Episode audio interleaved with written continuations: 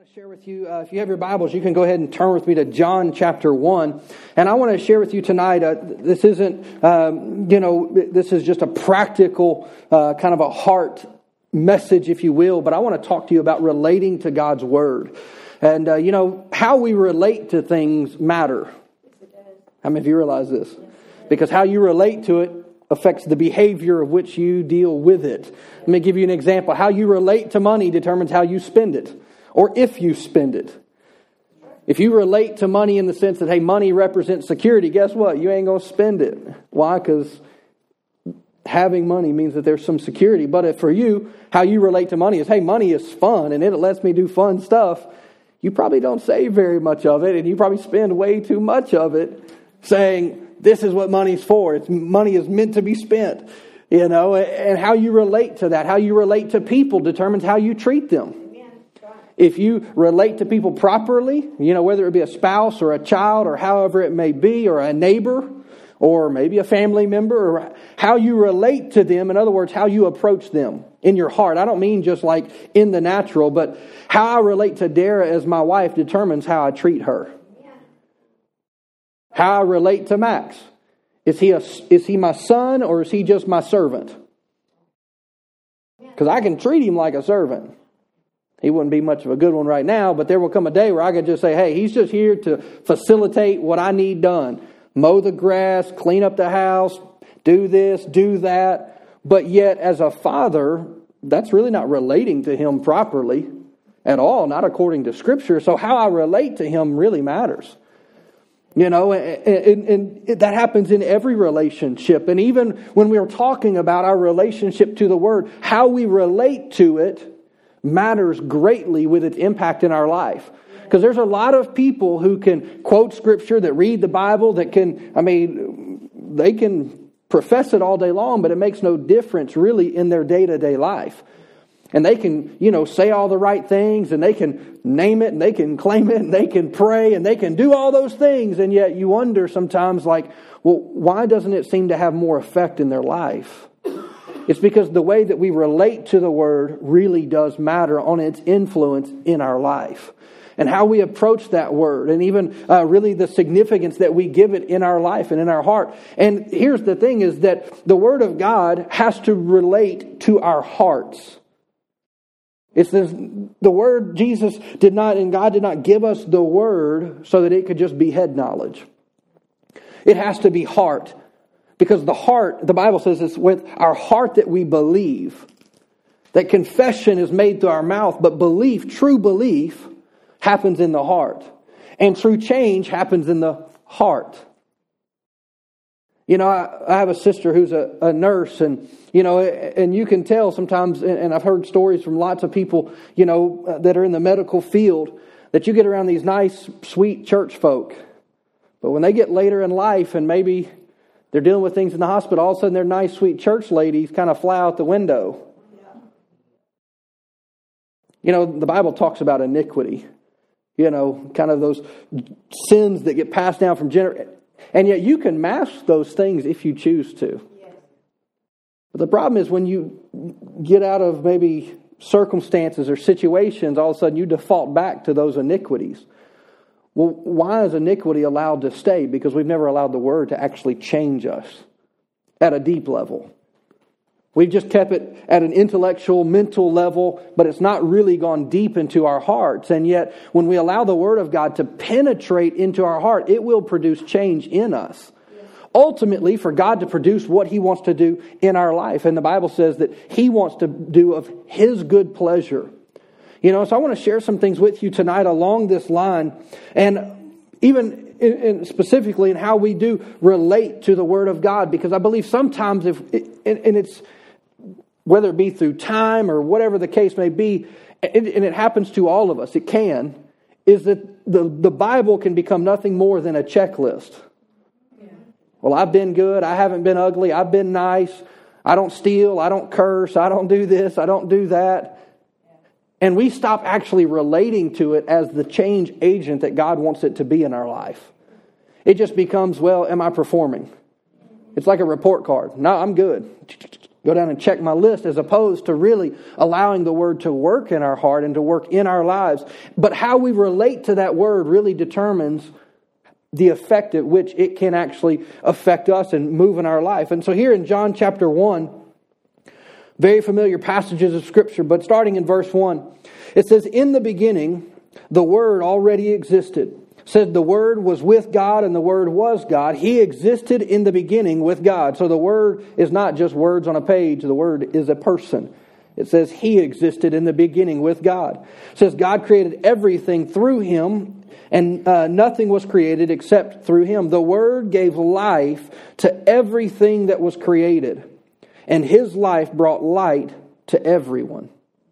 Now, obviously, this is speaking of Jesus here. I mean, and, and it'll go on, and we'll see this here in just a few moments, where it actually says that Jesus was the Word made flesh. What I mean, you could say it like this: is that Jesus was the perfect example of what someone who was completely led and full of the Word of God would look like. Jesus is the ultimate example. Now, he was that, he is the Word made flesh to us, but it says here that the Word, so you could say it's the Word of God will give life to everything that gives it place. If we struggle in an area, really, and, and look, there, and I understand, you know, and I know many of you understand this, but there's the work of the Holy Spirit, but there has to be something. It's like faith. Faith is the substance. The Holy Spirit has to have some substance to work with. Well, what is that substance in our life? It's the Word of God. It's not just totally up to the Holy Spirit. How can the Holy Spirit bring back to remembrance the Word that we've not sown into our heart? Well, He can't. He, you know, you're like, well, he's the Holy Spirit. He can say anything. No, we have to sow the seed of the Word of God into our life. Why? Because now the Holy Spirit has a substance to actually work with. And here it says is that the Word will bring life. And it says, in that his life brought light to everyone. The light shines in darkness, and the darkness can never extinguish it. Now think about that. All of hell can't extinguish the light of the Word of God in your life. The devil, if he could, would steal the word from you. If he could keep it from you, he would. But he can't he can't just come in and take it. Now, we can allow him to rob us of it, but he can't keep it from us. And he can't keep its impact from us when we're mindful and when we're approaching uh, God's word properly. Verse 14 of John chapter 1, it says, So the word became human and made his home among us. Now, this is an important uh, phrase, if you will, but it says that he, being Jesus, was full of unfailing love and faithfulness. Amen. Now, other translations say it this way is that Jesus was full of two things grace and truth. Jesus himself, and you could say it this way, is that the Word of God is full of God's grace to us and God's truth. We don't have to sacrifice one for the other, they're equal. But this is what we, and this is really the, if I was going to say, look, this is the one thing I want you to hear tonight, this is it, is that God's grace in your life is directly tied to God's word in your life. God's grace in your life is tied to God's word in your heart. Now, you, you, we can have discussions and conversations about, well, what is grace? Well, it's the unmerited favor of God. That's a pretty popular definition. How many of you have ever heard that one? What, if you really, though, like, what is the grace of God? Is it just that, hey, by God's grace that I'm saved? In other words, I don't deserve it, but God loved me and saved me. Is that God's grace? Yes. But you know, there's also a power behind grace as well.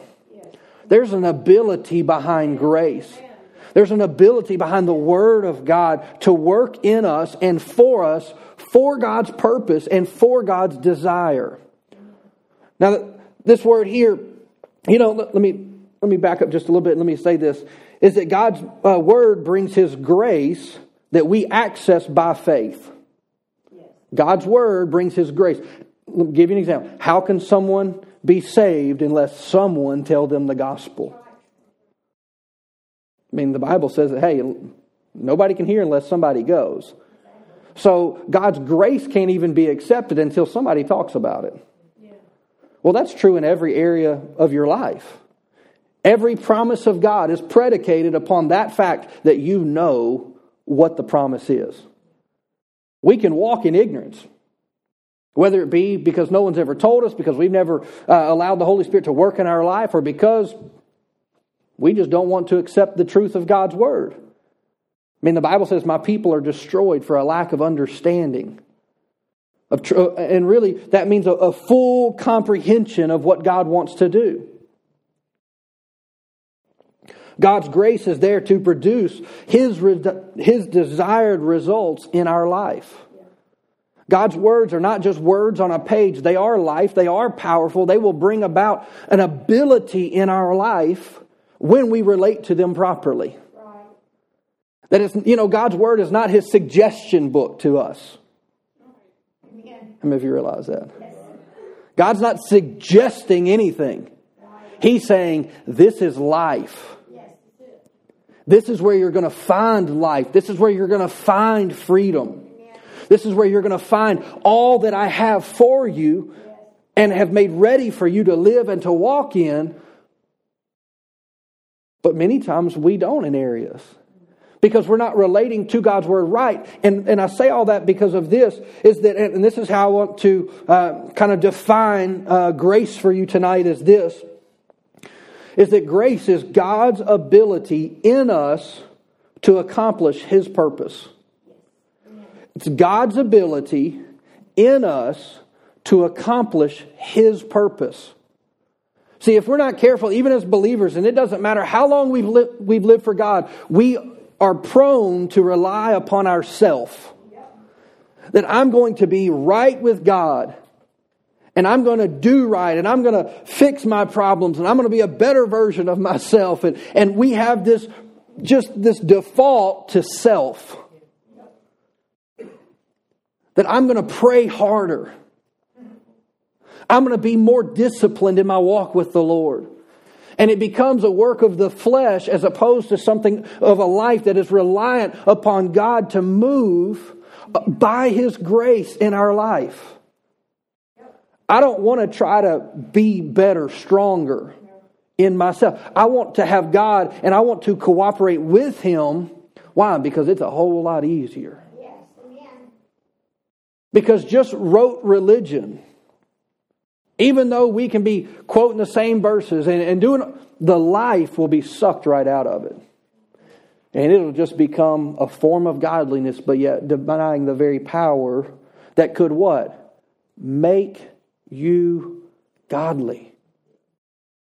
You have the, you look right, you sound right, but yet you're refusing the very power that would produce the very thing that you say you want. And here the Bible says is that Jesus was full of grace and truth. Well, the Word of God to us is full of God's grace for us. So if you need more of God's grace in your life working, you need more of God's word in your life working. Say it again because it's good. It's worth repeating. If you need more of God's grace in any area of your life, you need to find out God's word in that area of your life. Why? Because there's a grace, there's an empowerment that comes from God's word. God's word is alive. It is powerful. It is working when we approach it properly, when we relate to God's word. I mean, there's two ways that we can approach the word of God. One of them is I'm going to read it. And a lot of people do that. I got my daily devotional in, check. There's something else when that word begins to read you. When I'm no longer just trying to, you know, when my, let, me, let me give you a practical example. Like when you approach the Word of God, how do you approach it? Let's just get this out of the way so I can get on with my day.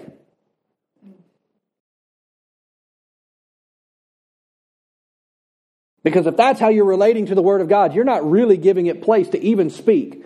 You're just trying to run through it. I mean, there was a time in my life where I had to start praying before I ever read the Bible just to make me focus and realize, okay, I'm, pro- I'm approaching God's Word. God, I ask you Holy Spirit, I open up my, my ears, my spiritual ears. I open up my heart to you, Holy Spirit, and I ask you to show me revelation from the Word of God that I need today so that I can change, so that I can be all that you want me to be. Now, that process never ends because God can always upgrade us. Amen. You know, I mean, it's like a cell phone. A lot of people, they're like, I can't wait till I get my new upgrade. Can't wait to get my. And they're more excited about their next cell phone upgrade than they are about the Lord upgrading something in their life, upgrading something in their heart. You know, I mean, I, the number of years ago, I remember, the, I don't know what it was, some new phone was coming out, and I got up in the middle of the night to order one, like three or four o'clock in the morning. I ordered one for me, my mom, my dad, because I was the only one crazy enough to get up in the middle of the night and order and make sure we all got them. Well, I was, I had an expectation that day when I got up. I was not going to miss out. Well, how do I approach the word, though? I don't want to just look at the word and be like, well, I know that. See, that's when we're in trouble. That's when I believe as believers that we can be the most in trouble. When it's no longer fresh and it's like, oh, well, I've heard this before. That's a dangerous place to be. Because now we're not even really just letting the word fall into our heart and be sown. Now we're that stony ground that just says, I don't have need of it. So now the word has zero effect in our life. We, why? Because not that we're intentionally this way, but we become resistant to it.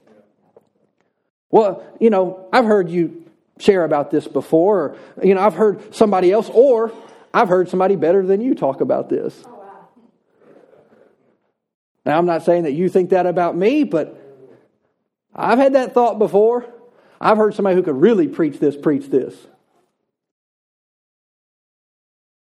And so I totally will zone out and just like, no, I, I got nothing to learn from you. Now, there's a lot of people who approach God's Word that way. There's lots of people who do. And yet, that's dangerous. Why? Because now we've removed all power. We have made God's word of absolutely no effect in our life.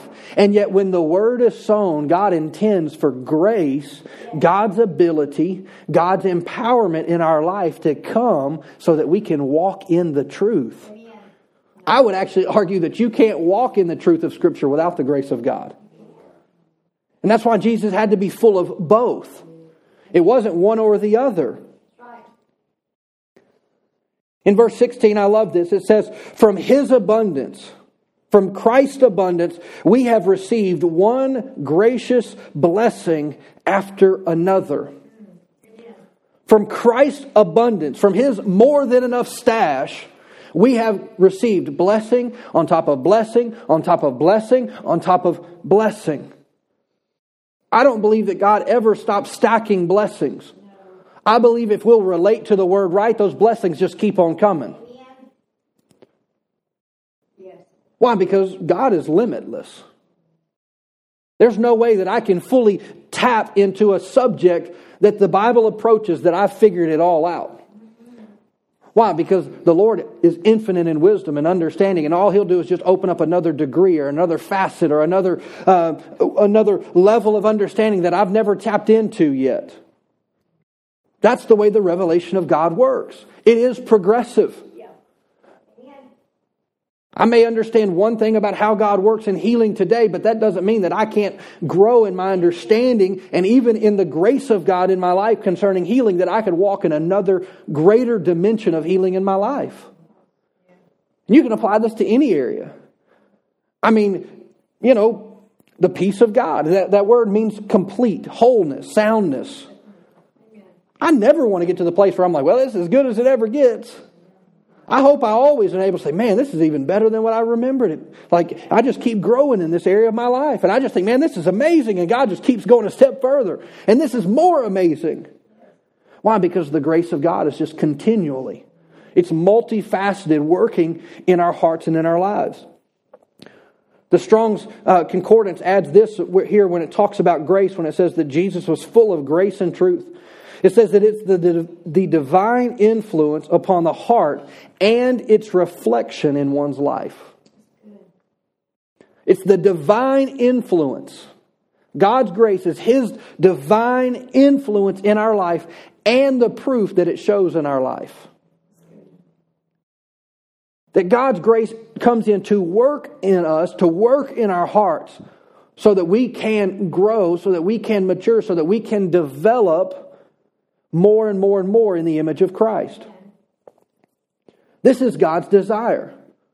So we ought to never approach God's word like a, a list of rules. That's why Romans 8 talks about look, there's, there's there now for no condemnation for those who are in Christ. We should never approach the word and walk away discouraged. Amen.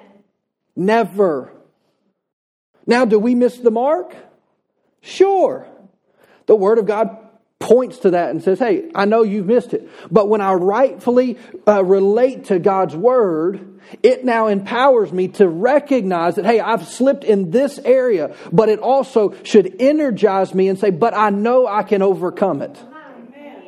God's word will never leave me in that place of despair to say, I can't do anything about this.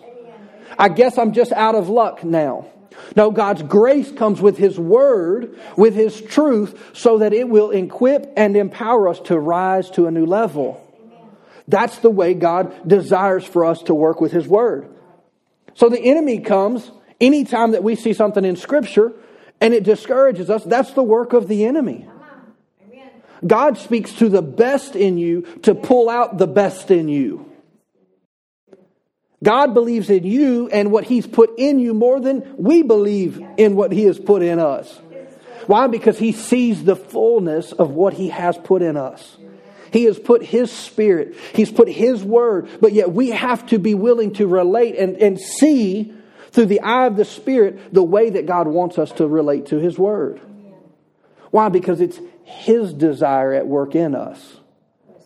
I'm not defaulting to just my own discipline or my own effort because it's never enough, anyways. As much as I can try and desire and want to, I can't have enough want to. We'll look at something here in a few minutes, but the Bible actually says that God will give you the desire and the will. You ever desired something but just didn't have the will to do it? You know, maybe like exercise. I mean, I have the desire and the will to eat desserts. I don't have the same desire and will to say, I want to go to the gym. I've never said that. And yet the and yet what does the Bible tell us? God will give us not only the, the, the desire, but even the will, the want to. To do what? To do of his good pleasure. What is that? That's the grace of God at work in our lives.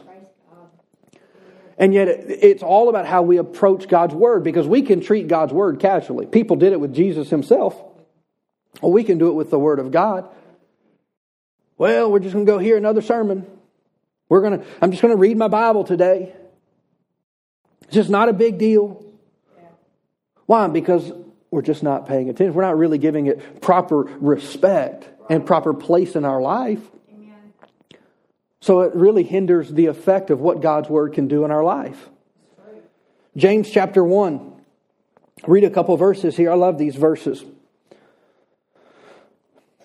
But he says here in verse 19, he says, Understand this, my dear brothers and sisters. You must be quick to listen and slow to speak and slow to get angry.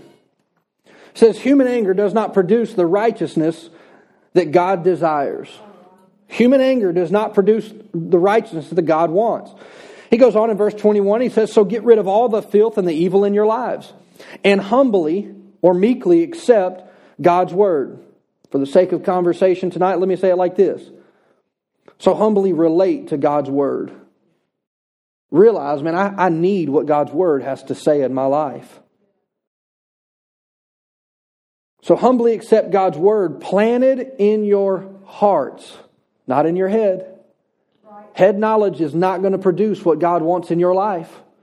Just because I can, out of memory, say all the right things, quote all the right scriptures, pray the right prayer, doesn't mean it's going to actually change me.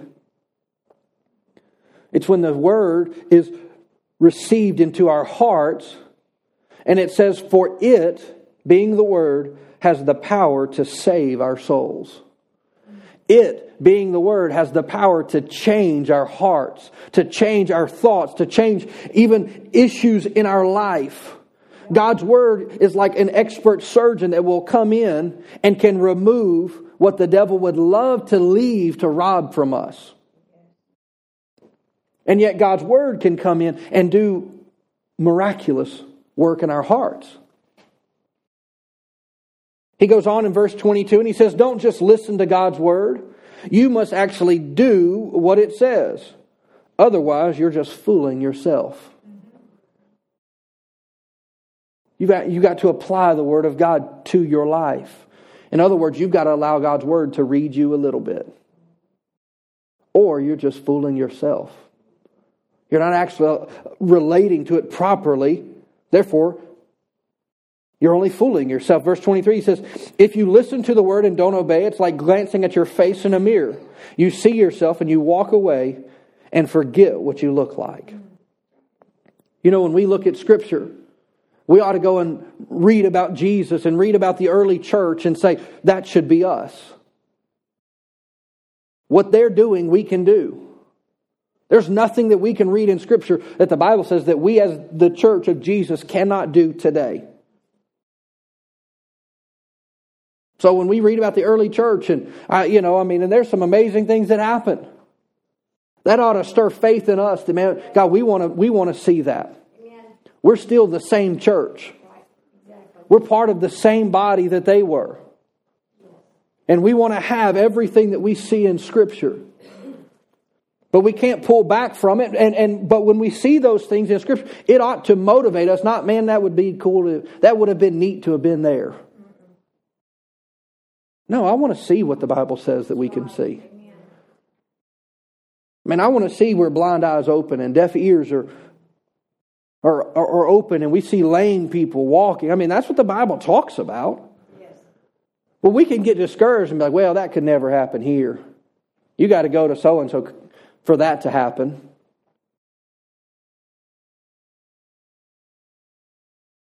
I mean, is there a different gospel for Africa than there is for America? I mean, we hear of miracles. Of course, you know, the other side of Africa is you get lots of demonic presence too. So,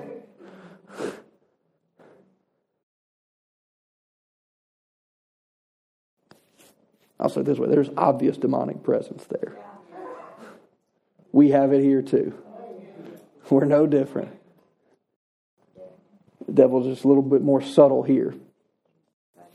But he's still doing his best. No, but when we see the Word of God, it ought not discourage us. When we, you know, I mean, you may be dealing with symptoms in your body and you read the Bible about somebody getting healed. The enemy would, would, might, would come and whisper. God wouldn't do that for you. And yet, how do you relate to God's Word? Is God's Word true? Is that same grace that was true for them, is that same grace true for you? Will that same grace not still work for you the way that it did for people that we read of in Scripture? No, I mean, it's got to be faith. God's Word brings His grace that we access by faith in His Word. If we need more grace, we've got to connect to God's Word. We've got to relate to His Word differently. Verse 25 says, But if you look carefully into the perfect law that sets you free, and if you do what it says and don't forget what you've heard, God will bless you. A lot of people want to stop there. For doing it. There are blessings that come with obedience. Let me say this there's blessings that come with follow through. I mean, if I ask, you know, I don't know, let's just say I asked Miss Margaret to do something for me. And she's like, Yes, I'll do it. I'll take care of it. No problem. I'll be happy when she's done it, not just when she said she would do it. Praise the Lord. I mean, she would do anything I ask her to. I know that. But the follow through is where it's like, praise the Lord. If we look into the perfect law of liberty, if we look at the Word of God, which is Christ to us, Christ for us, the hope of glory for us, He's the perfect law of liberty and it sets us free. God will bless us for what? For walking out the Word in our lives. But we have to approach it understanding that God's word comes for change. It comes to transform our hearts, to transform our minds, to transform our lives so that we can walk in everything that God has for us. The apostle Paul writes in 1 Thessalonians chapter 2 verse 13 He says therefore we never stop thanking God when, uh, that when you received his message from us. He says you didn't think of it as our own words or human ideas. You accepted what was said as the very word of God, which of course it is. And, and here's the important part. Because what happened? They heard the word, they received the word, right?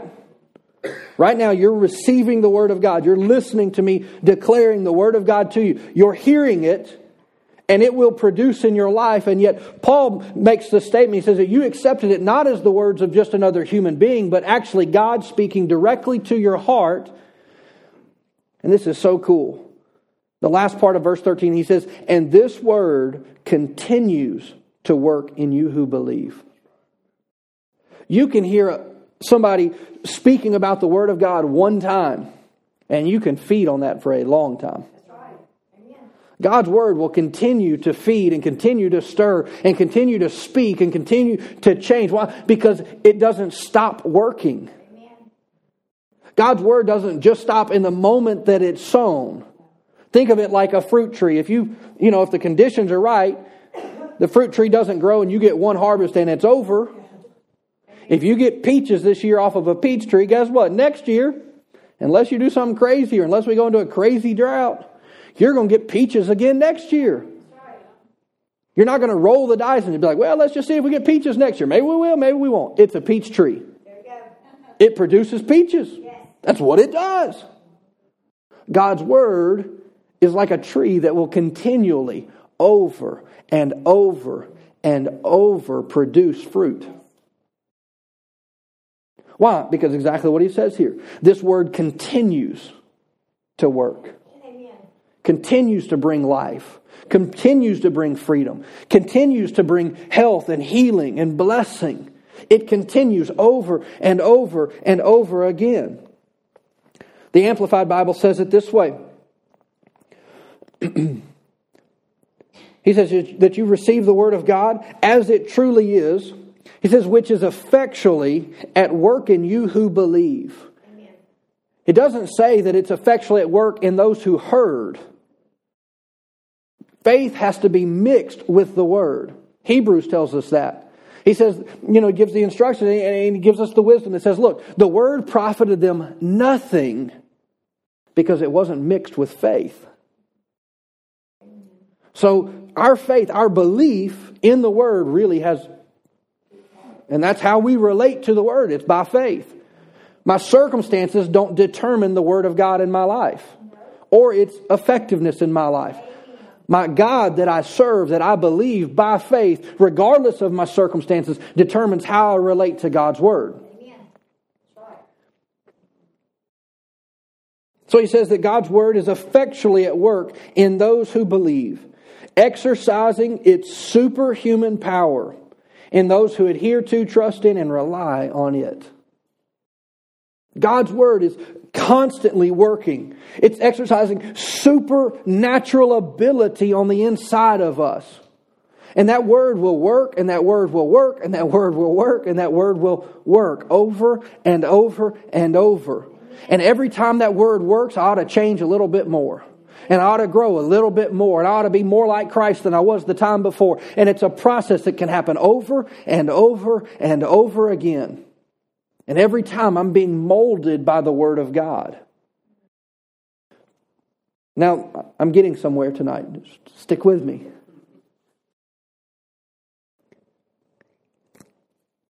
The updated version of the Amplified Bible says it this way is that the Word of God is effectually at work in uh, in, in you who believe, exercising its inherent and supernatural power in those of faith.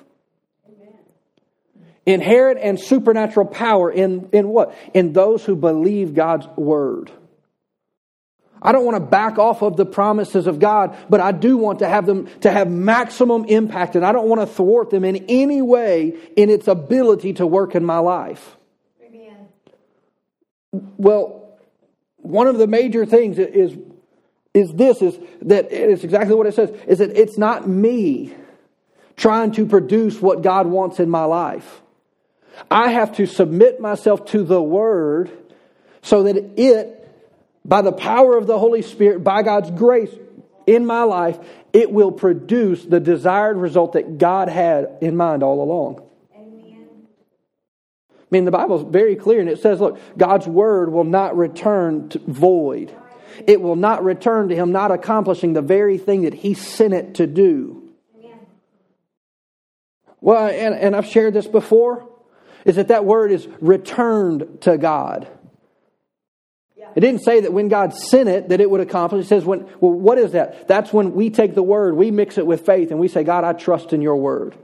That's when the power becomes available in our life. I mean, salvation is only is only uh, real in the heart of a human being when what? When they believe it and confess. Then is salvation made ready for them. I mean, if the other were true, everybody would just be saved by default. God wants it, therefore it is. And yet, that's not, we know that to not be true. There has to be an interaction. There has to be a relation with what the gospel says about who Christ is and what he wants to be in us and for us that we could walk in. And so, how we approach God's word, exactly as it says here. If we want it to work right, we have to approach it right. And we can't become uh, timid or to pull back from it either. Let me read you another verse out of Philippians chapter 2.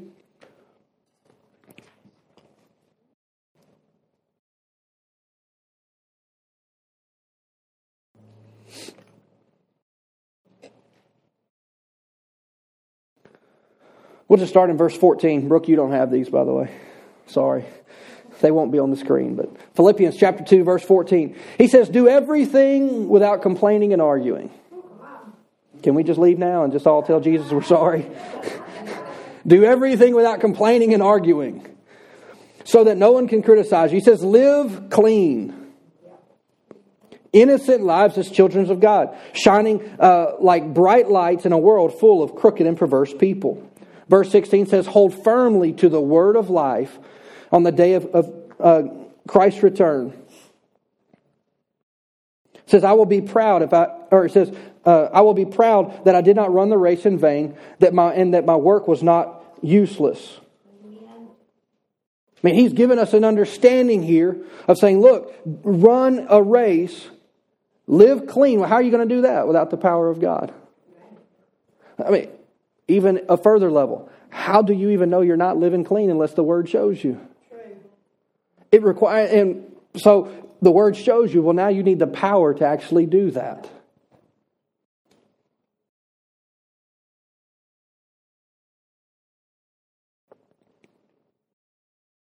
I mean, the Bible gives us instructions many times. And he says, look, you have to what, walk out. Now, there are other translations that say, work out your own salvation with fear and trembling. It's not really the best way to translate that because it makes it sound like you're doing it. Work it out, figure it out. Take what the Bible says, go and do it. A, a, better understanding of that verse is to make sure that you're applying salvation to every part of your life. Make sure that you're allowing it to penetrate into every part of who you are. Because in that, that's where God produces the desire and the will to bring about His good pleasure in our life. It's when we approach God's Word properly.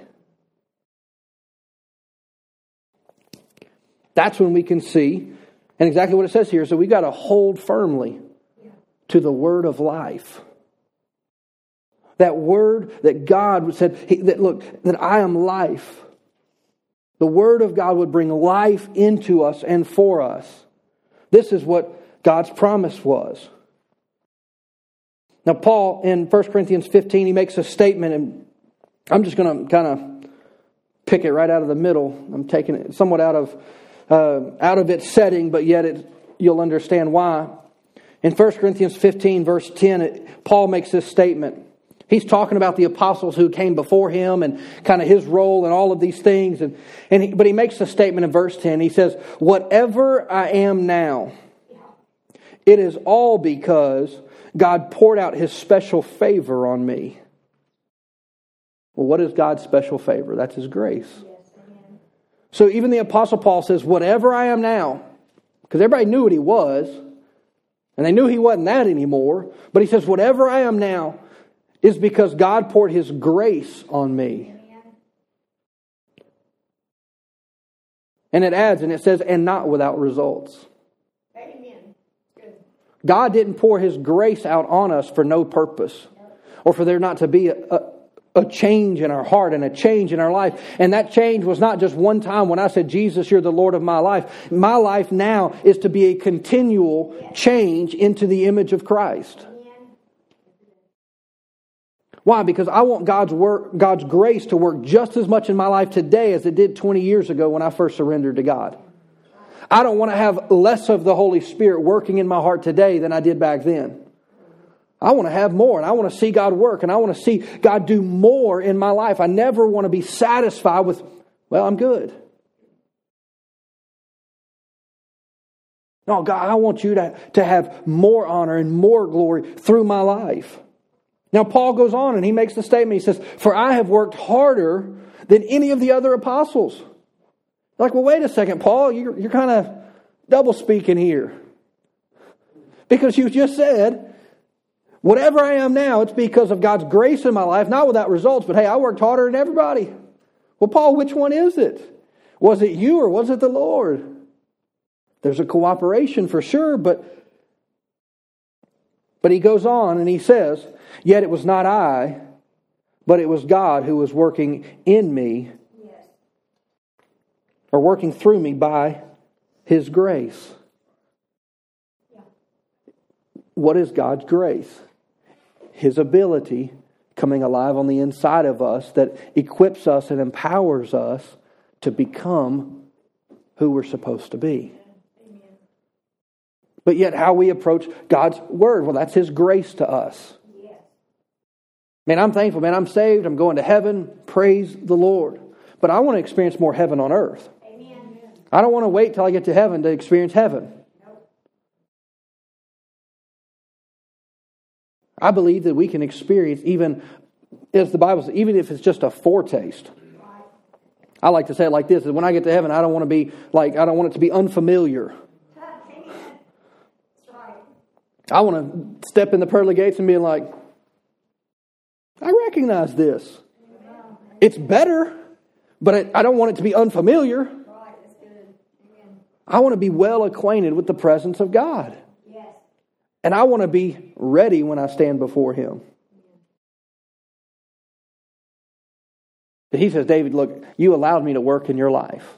And you allowed my grace to empower you to be something that you never could have been on your own.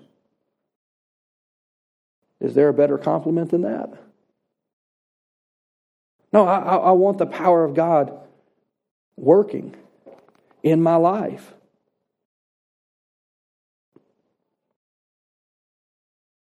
Let me back up here. Philippians, I, I quoted this verse a second ago.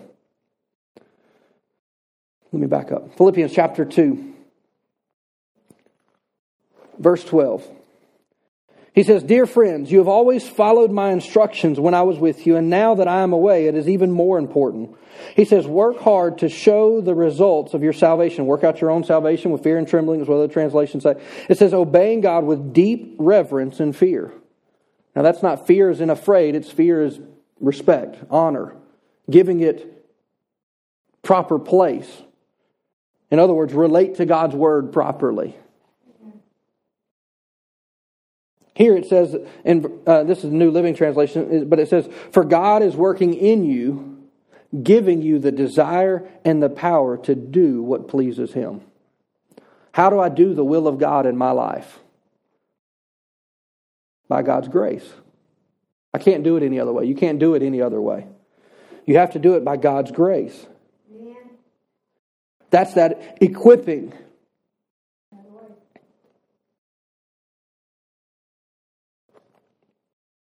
Now, let me read you this out of the Amplified Bible, the second part of verse 12. So he tells us to continue to work out our own salvation. He says to cultivate it and to bring it into full effect. I mean, are you satisfied with 50% salvation right now? 75% salvation? Now, look, we'll never get to 100% until we're with the Lord. But I don't want to live at 10%. If I started out at 10, I, I hope I'm further along than that today. And if I'm at 50% today, I want to be further.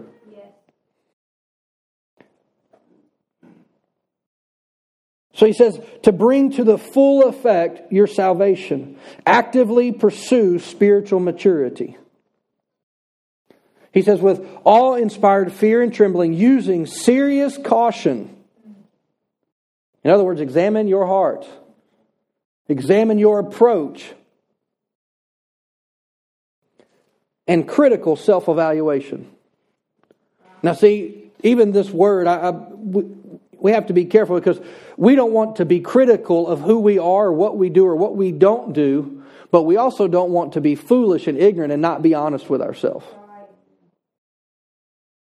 And really just kind of saying, this is where I'm really at. I mean, when people call me and they say, hey, will you pray with me about this? I say, okay, what are you believing for? And then there's times, which is this is somewhat rare, but it does happen, that I will say, What are you are you really believing for that? Because I know that's what the Bible promises, but do you really have a firm hold that God will do that for you? Or are you just parroting that and just saying what you've heard other people say?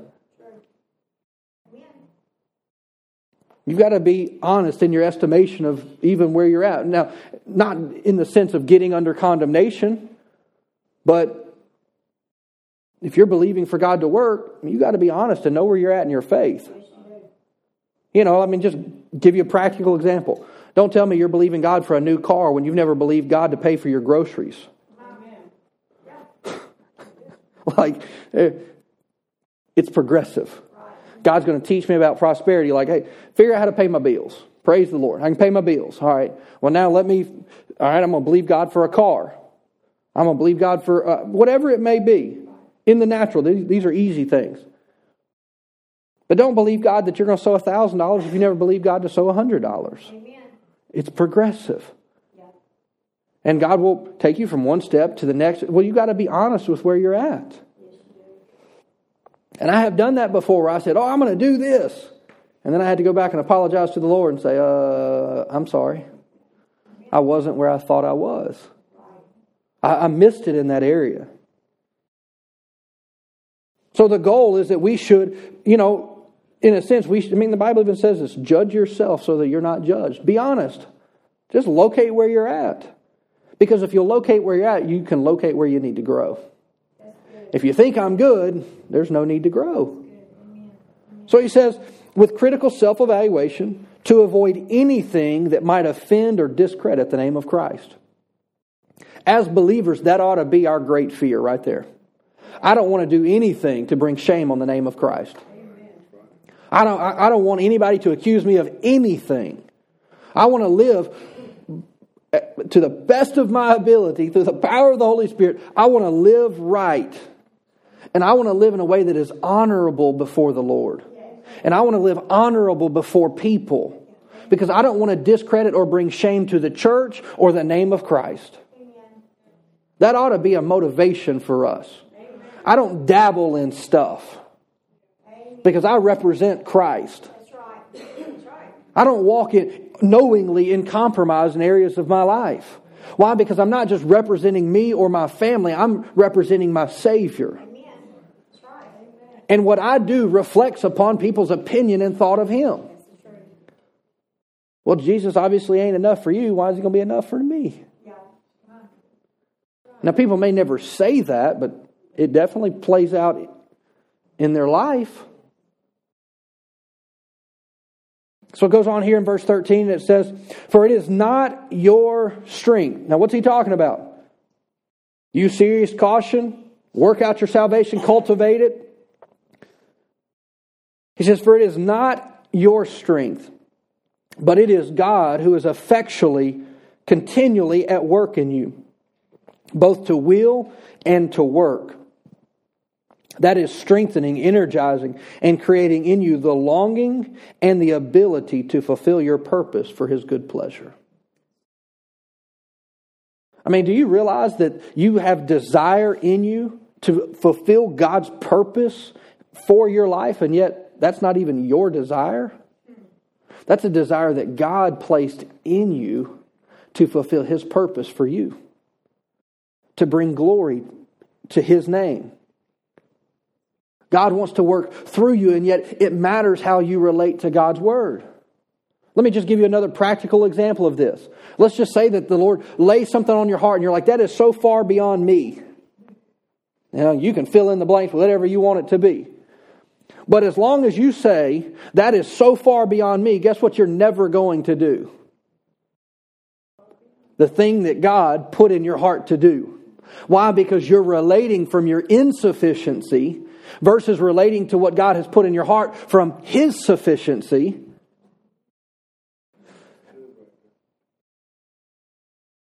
And so what happens is we say, well, I can't do that, therefore we never do that. Whatever it may be. You may have a desire that says, man, I want to lay hands on somebody who's sick and I want to see them instantly healed. The Bible says you can. But if you don't relate properly to the Word of God, you'll say, other people can do that. Wow. That would be amazing if God would use me to do that. But until you relate to God's Word properly, that says that I can lay hands as a disciple of Christ upon anyone who is sick, and they can be made whole and well. I mean, there's some conviction behind that. Why? Because now I'm not relating to God's Word based off of me or even how good of a week I've had.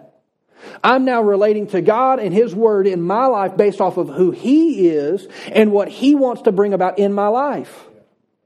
So it has nothing to do with me or the ability that I have.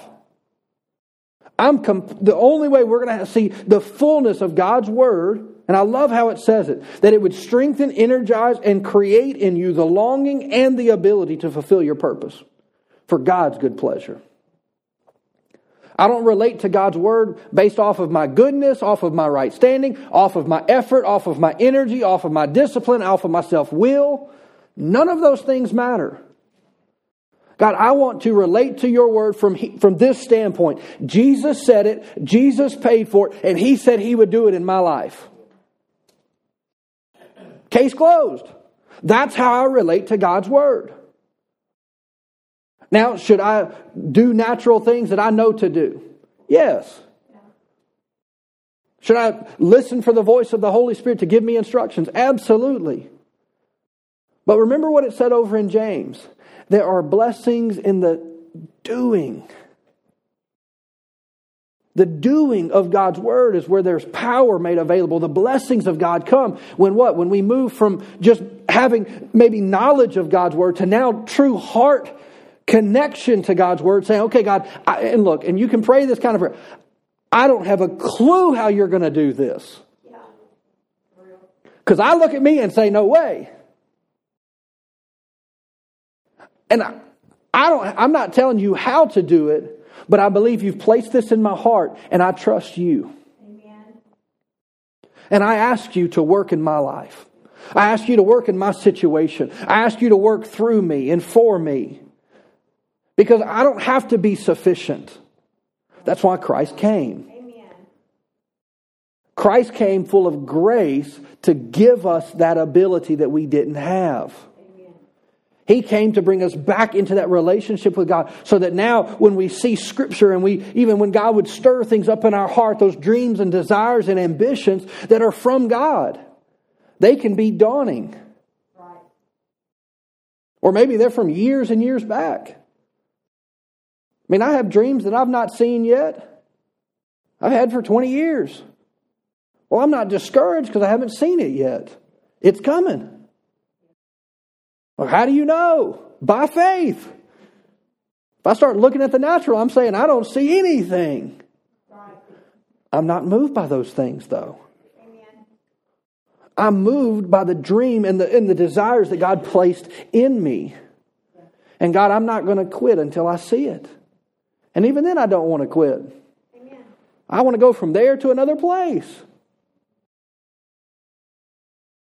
And that's, the, and that's the heart of what I want you to catch tonight is that when we relate to God's word, the, the possibilities actually really become endless. Because the same word that saved you will restore you, will take you forward. The same uh, word and the way that uh, you even get to one level with the Lord, if you want to say it like that, is the very same word that can take you to the next level and the next level and the next level. Why? Because you relate to God's word properly. It matters how you approach it. Why? Because how you approach it determines what it can do in your life. God is a God of the heart.